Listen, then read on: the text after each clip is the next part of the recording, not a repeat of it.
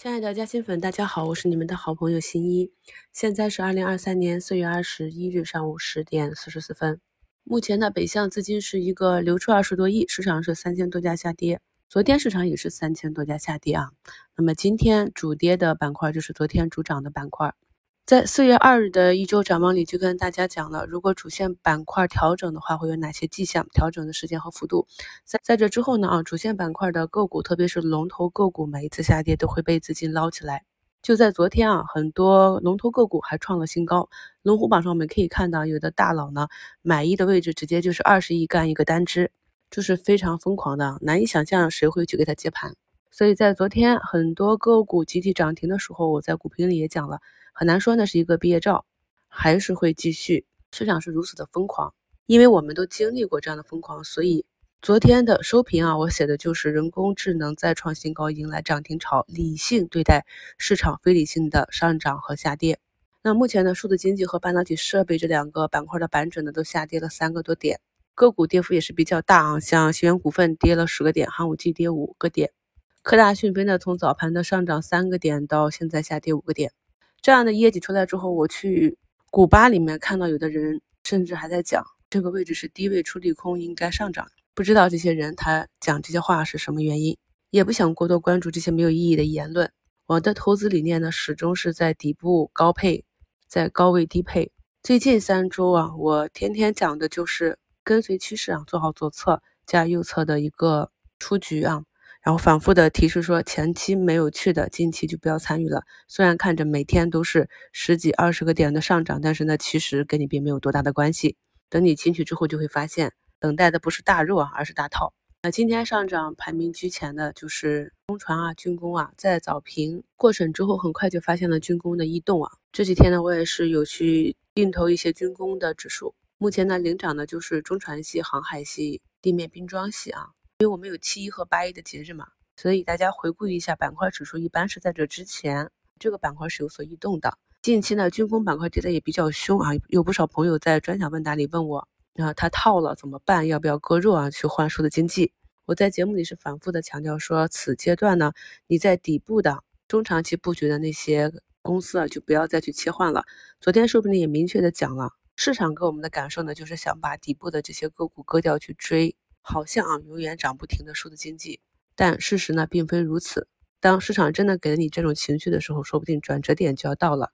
所以今天早评的标题里就是风格切换临近，业绩为主啊，底位布局，高位跟随，意思就是说仍然要以底部异动、底部止跌企稳啊，就是逐渐数字经济再上涨，你的个股也跌不太动了，甚至还有逆势红盘的这种都是可以关注起来。早盘跟大家讲了。近期杀跌比较猛的医美呢是有利好啊，那么今天医美板块呢是一个冲高，目前呢有微微的回落啊。一个板块在一轮下杀之后呢，它很少有能够微起来的，大概率都是走一个震荡行情。所以在这个震荡区间，我们是很容易找到一个相对低点啊，去慢慢布局的。所以大家一定要有耐心。老赛道这里啊，我前面关注过锂矿啊、储能啊、逆变器这些，但是在近几日呢。就跟朋友们讲了，这个锂矿呢相对是比较弱的，重点关注的是储能。那目前呢，像储能次新股湖南裕能呢是上涨了三四个点，龙头阳光电源呢是冲高了五个点啊，目前还是在高位横盘。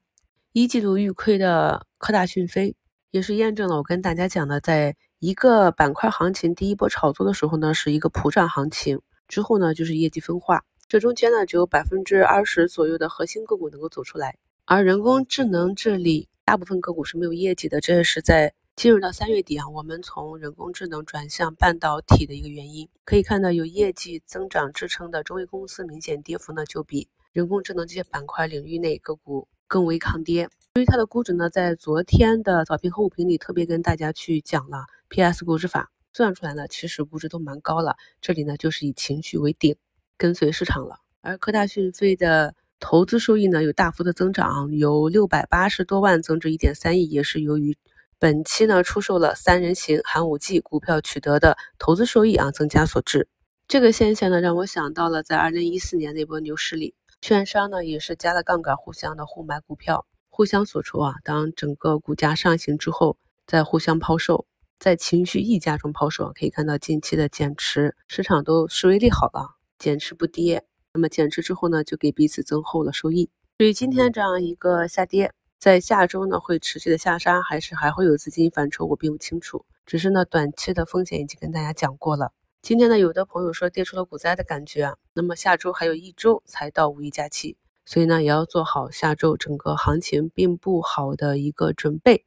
所以呢，我是提前两周，在整个市场情绪还不错啊，不管是指数还是个股在创新高的这样一个前提下，是提示过大家要做好假期的准备，要做好仓位的总控，想好了以一个什么样的仓位去过节，那这中间的波动呢，可能。会相对平时大一些，这一两周、两三周，大家要选择以一个良好的心态去持股。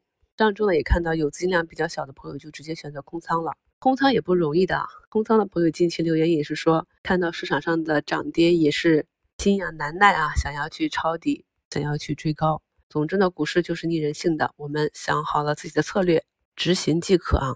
短期的波动呢不好把握，中长期。股价呢还是会伴随着企业的成长去运行。目前的科创板呢是要回踩到五均十均了，这个体量比较小，弹性确实比较大。有做这个指数的朋友呢，可以试着去做一下滚动持仓，板指上两三个点的差价是可以进行一笔操作了。